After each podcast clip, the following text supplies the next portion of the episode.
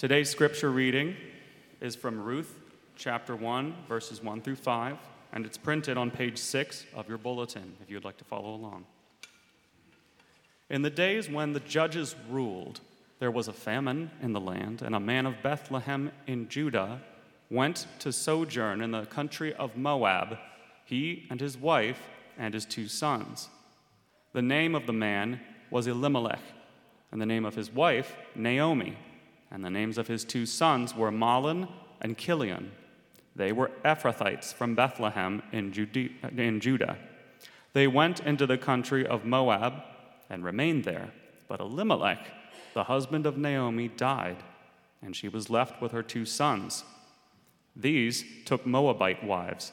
The name of the one was Orpah, and the name of the other, Ruth. They lived there about ten years, and both Mahlon and Chilion died, so that the women, uh, the woman was left without her two sons and her husband. Let's pray.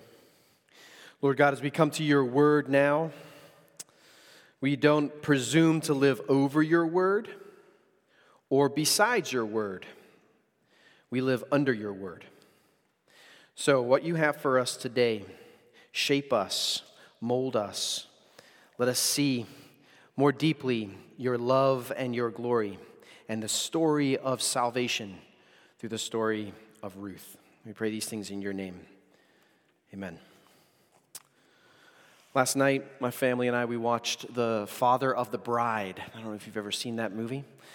I watched that because I am a father of the bride. My daughter got engaged earlier this summer, and this time next year she will be married. And so um, we wanted to see this movie to find out what it's all about. As I was watching uh, The Father of the Bride, though, the question Steve Martin coming up in my mind. And I think it's the, the same question that keeps coming up in Steve Martin's mind in The Father of the Bride How did I get here? This year I turned 47 years old, three years away from 50. I feel like I should know so much more about how the world works, how people work. I feel like I should have more answers than questions. Yet I keep thinking, how did I get here? I find myself in situations over and over again where I think, it's like almost like deja vu. Like, I, I feel like I've been here before. Like, I, I should know the answer to this. I feel like I should know how to fix minor plumbing issues in my home or minor car issues with my cars.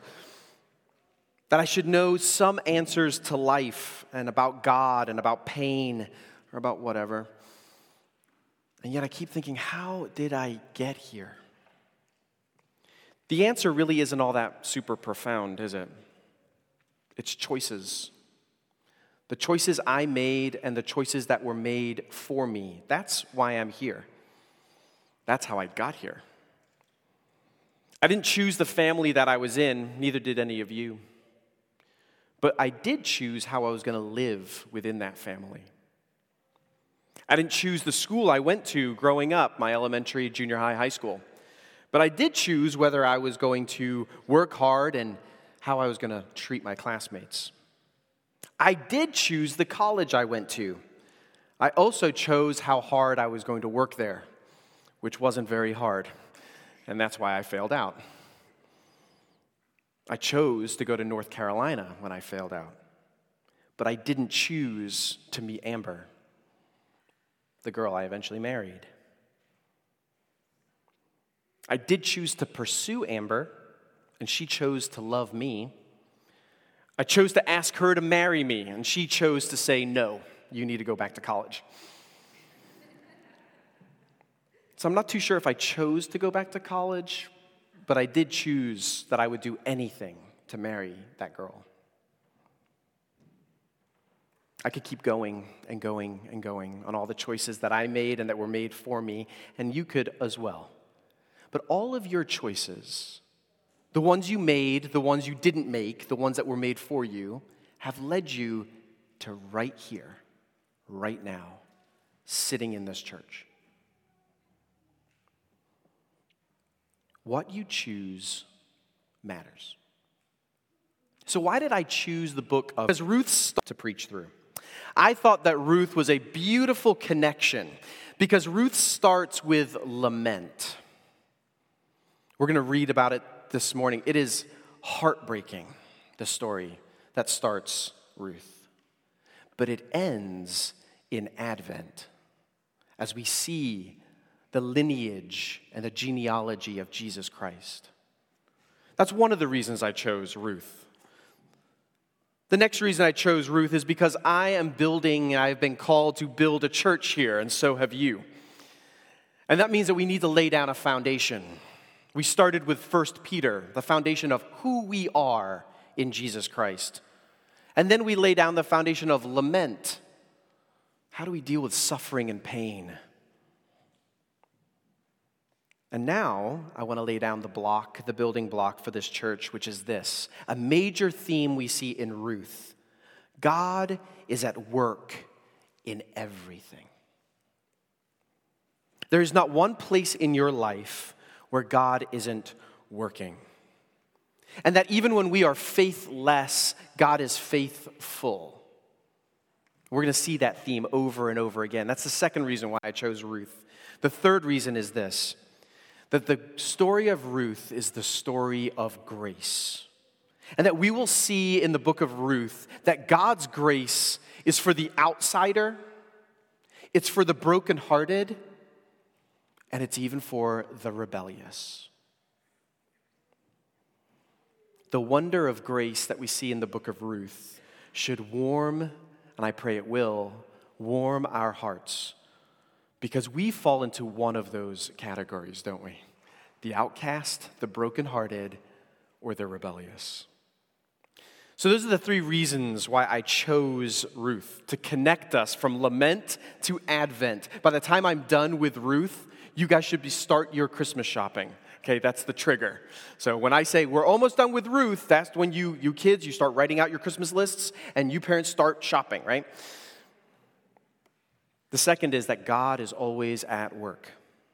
And the third is that grace is the final word for God. So let me give you a little background to the book of Ruth.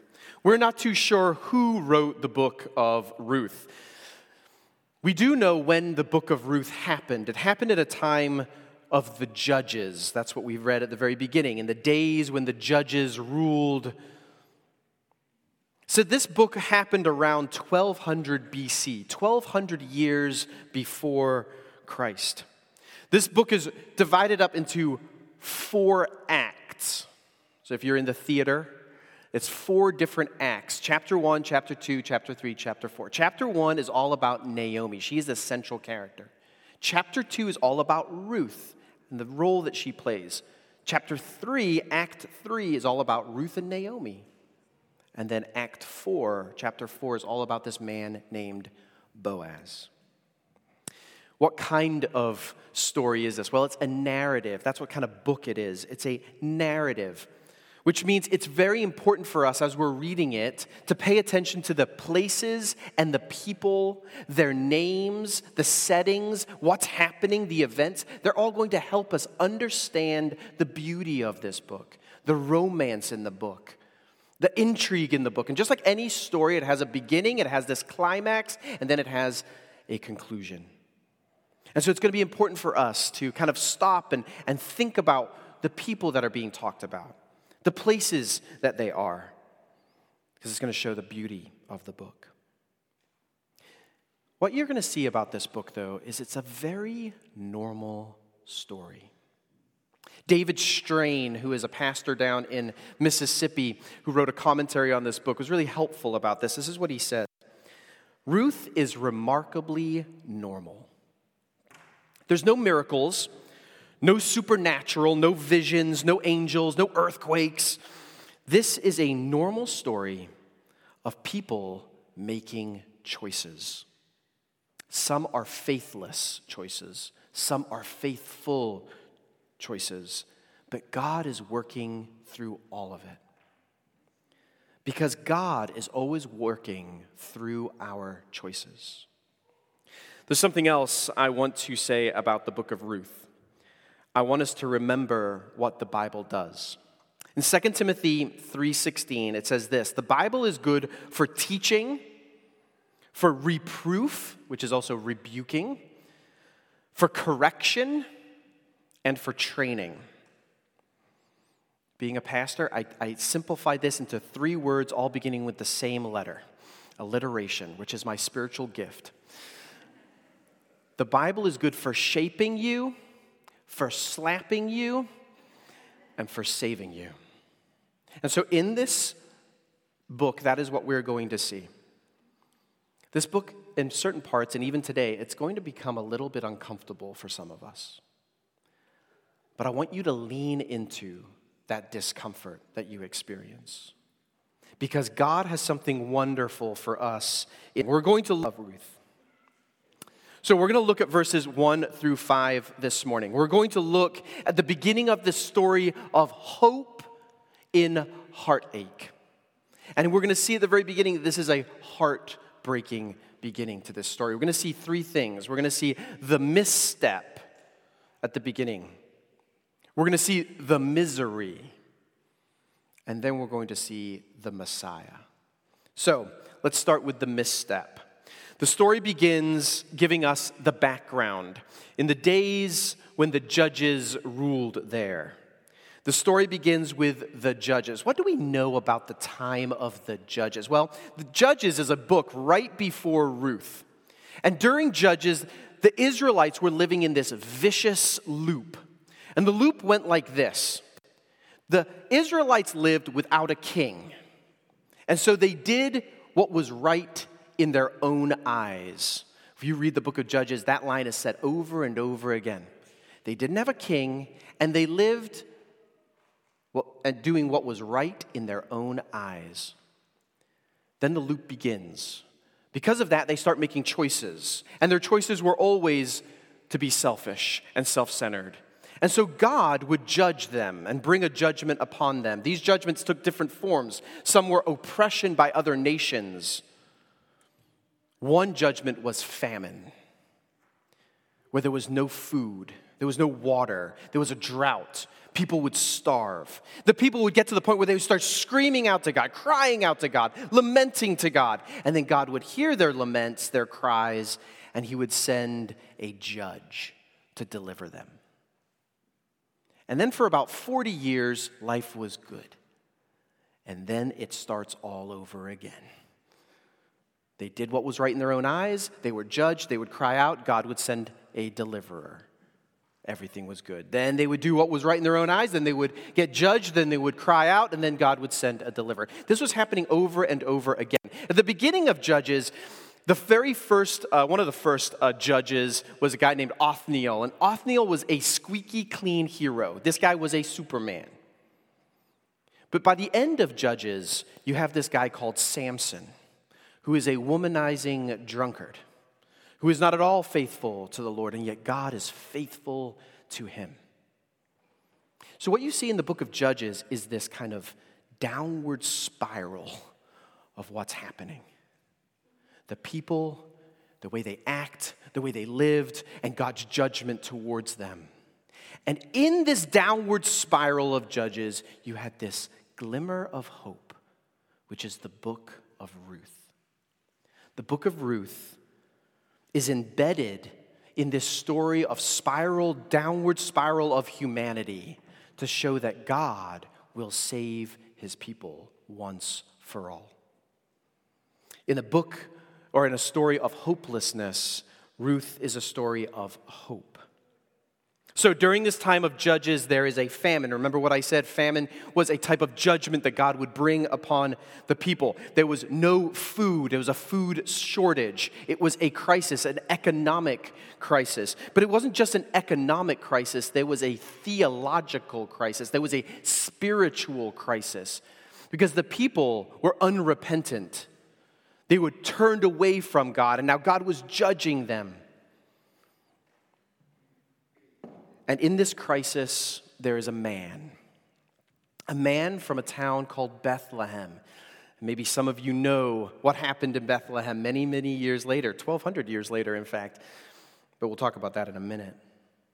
And this man made a choice to take his family and they went on a journey, a sojourn, it says here, to the country of Moab. Remember, in this story, names are really important.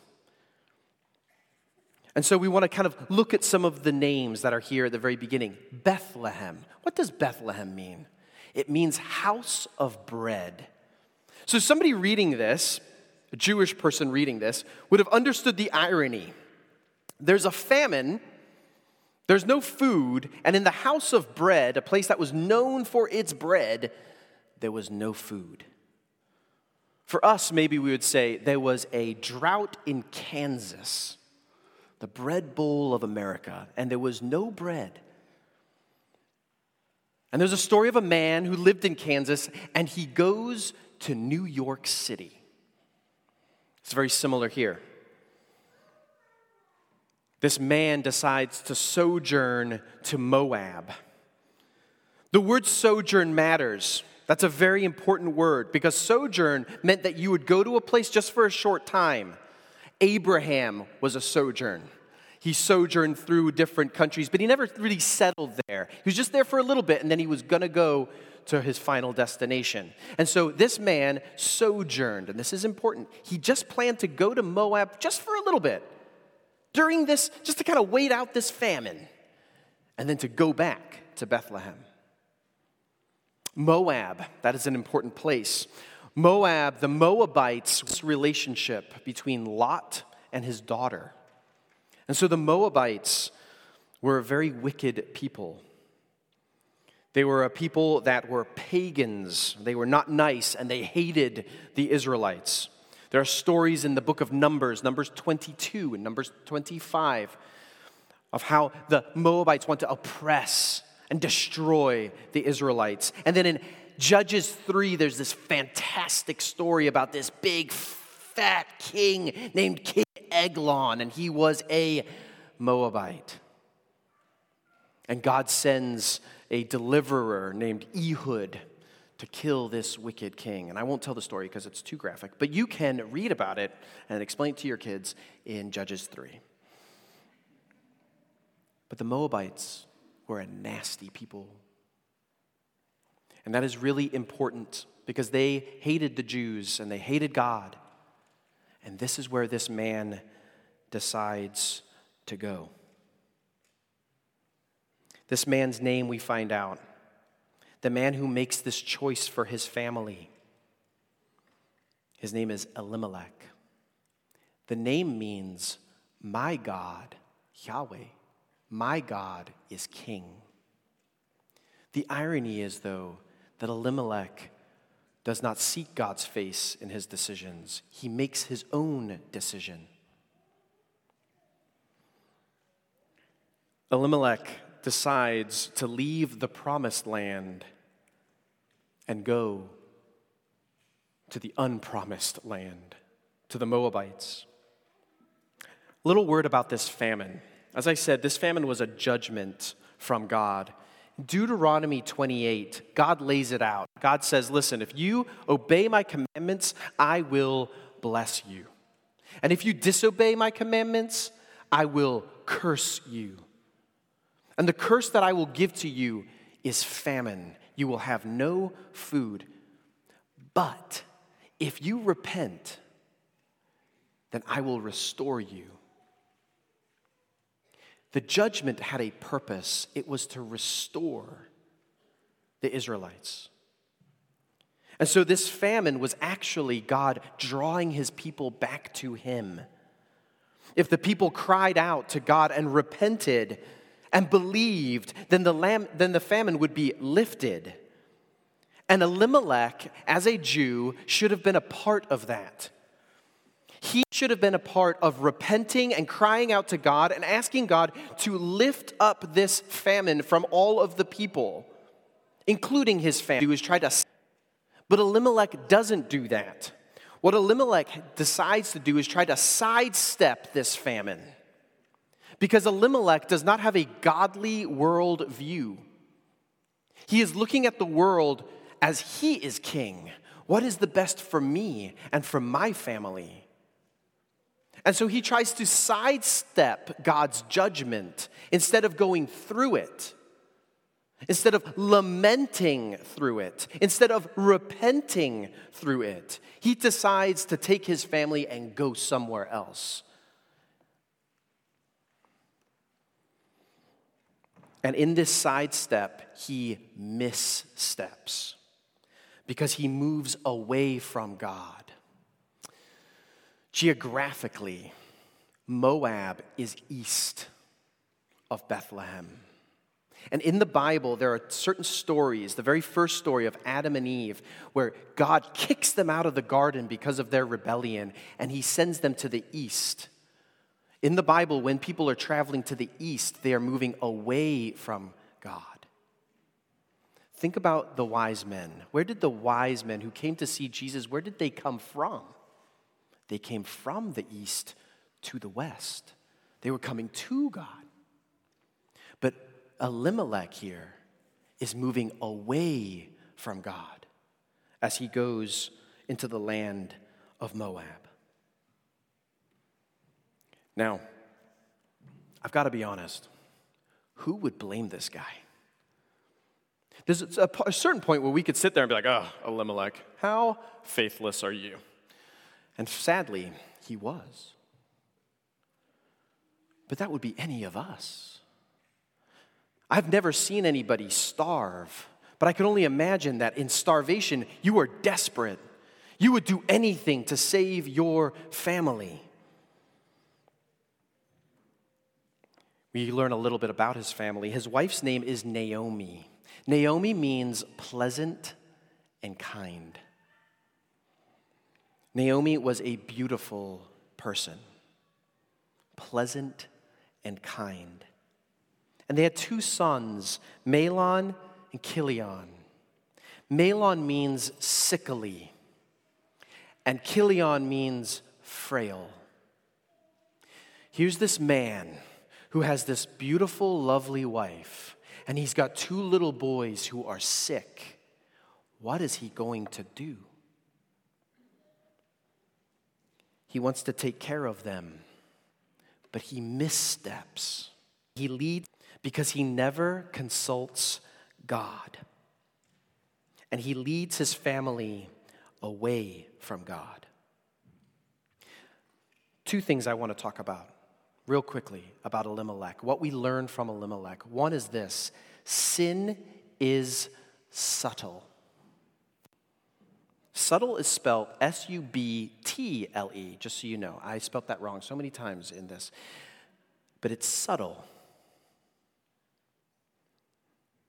You see, he was trying to do the best for his family. But because he never consulted God, he misstepped and he fell into sin. When I became a pastor, when I was ordained in this denomination, my father gave me a charge. Now, it wasn't like a, a, list of all that I owed him, I owed him a lot. That wasn't the charge he gave me. What he gave me was an encouragement. And this was the encouragement. He said this First, you are a Christian. Second, you are a husband. Third, you are a father. Fourth, you are a pastor. And this is what he said You invert any of those and put them at number one, you will worship an idol.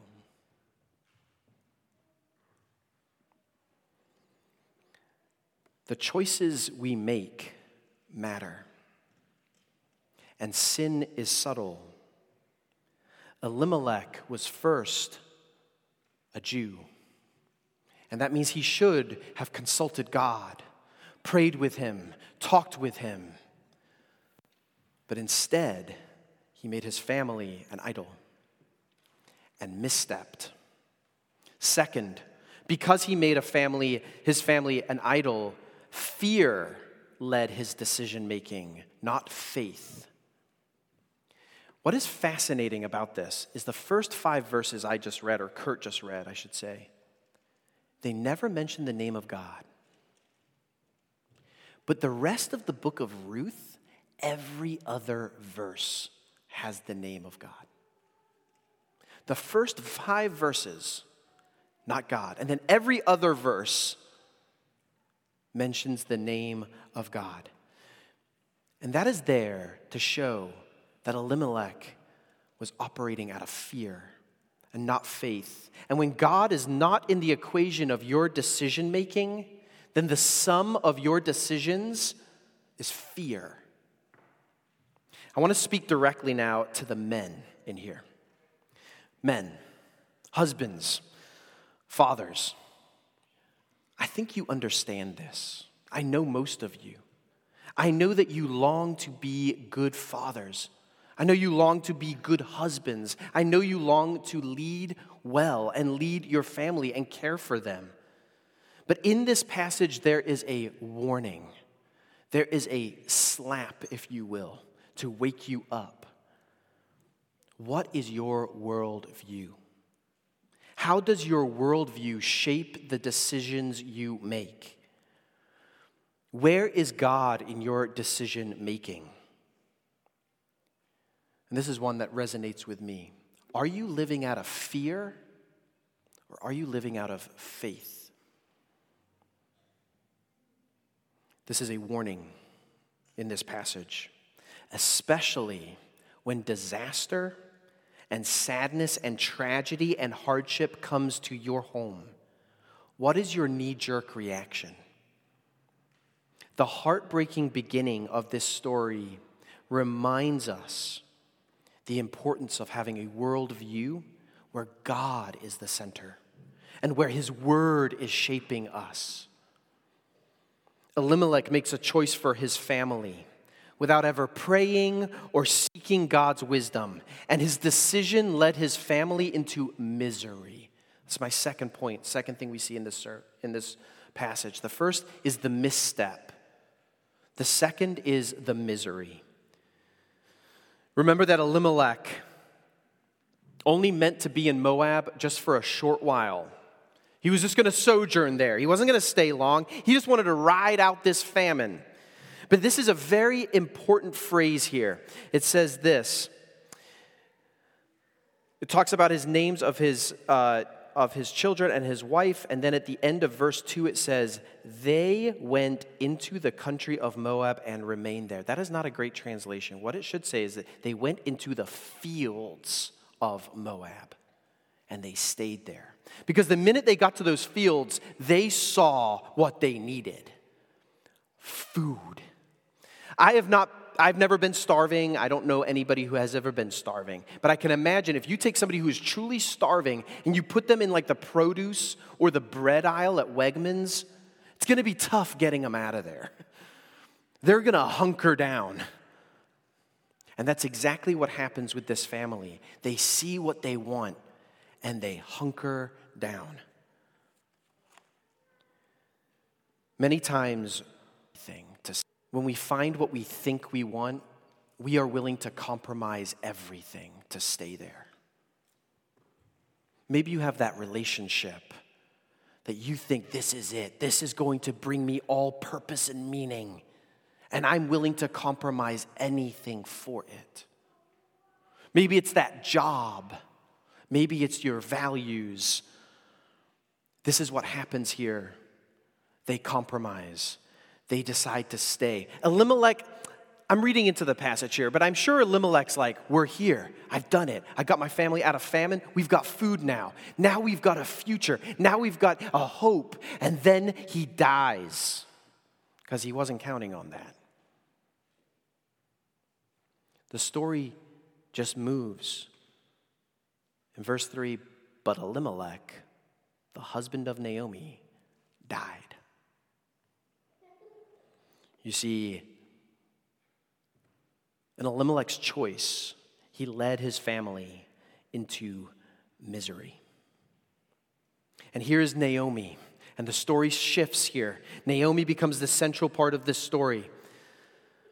But maybe there's some hope. She has two sons, and these sons, they take wives. And these wives are from Moab, Orpah and Ruth. But they're married for 10 years no children.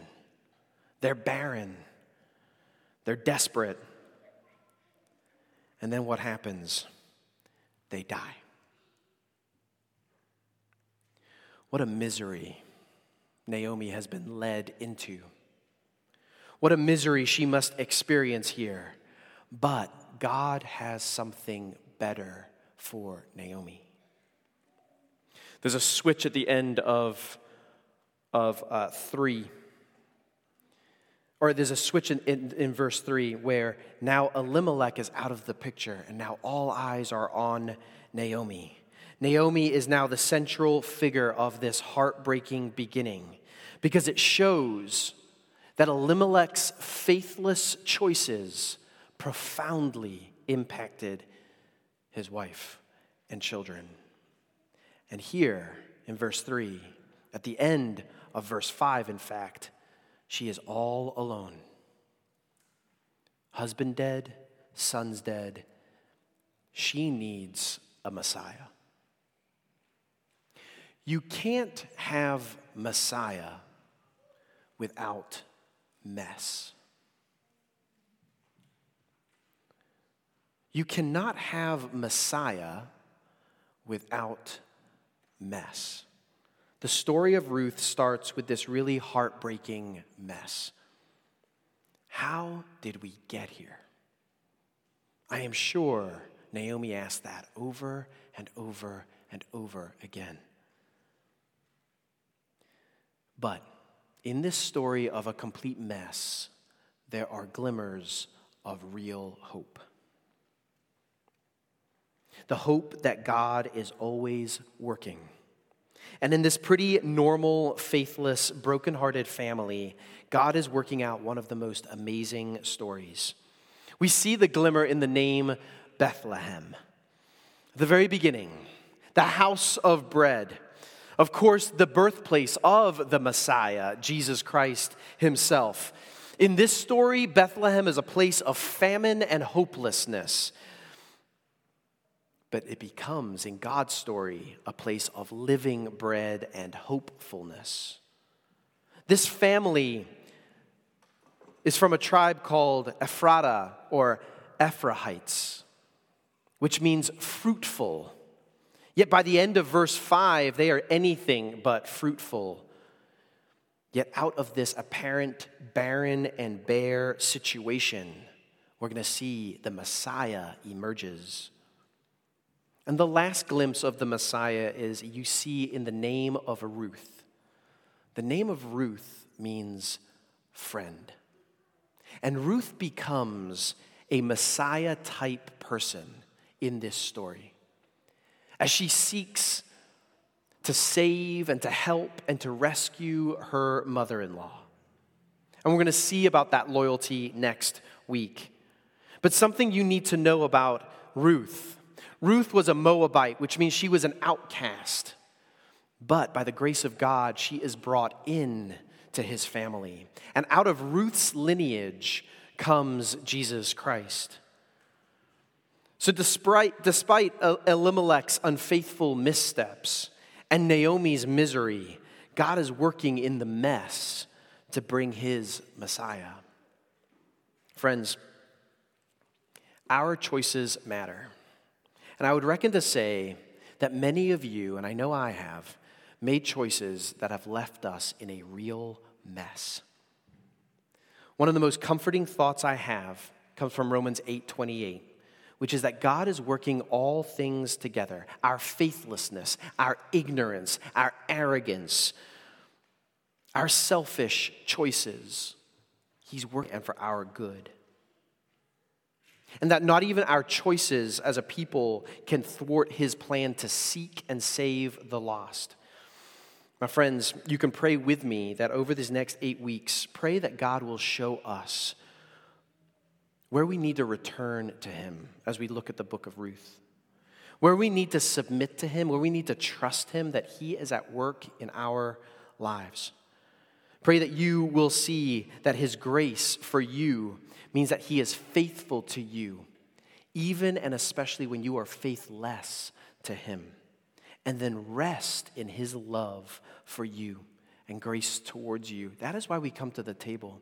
At this table, we see a Messiah who takes care of all of our mess. At this table, we see a God who is faithful even when we are faithless. And at this table, this is where we renew our faith so we can make choices based on faith and not fear.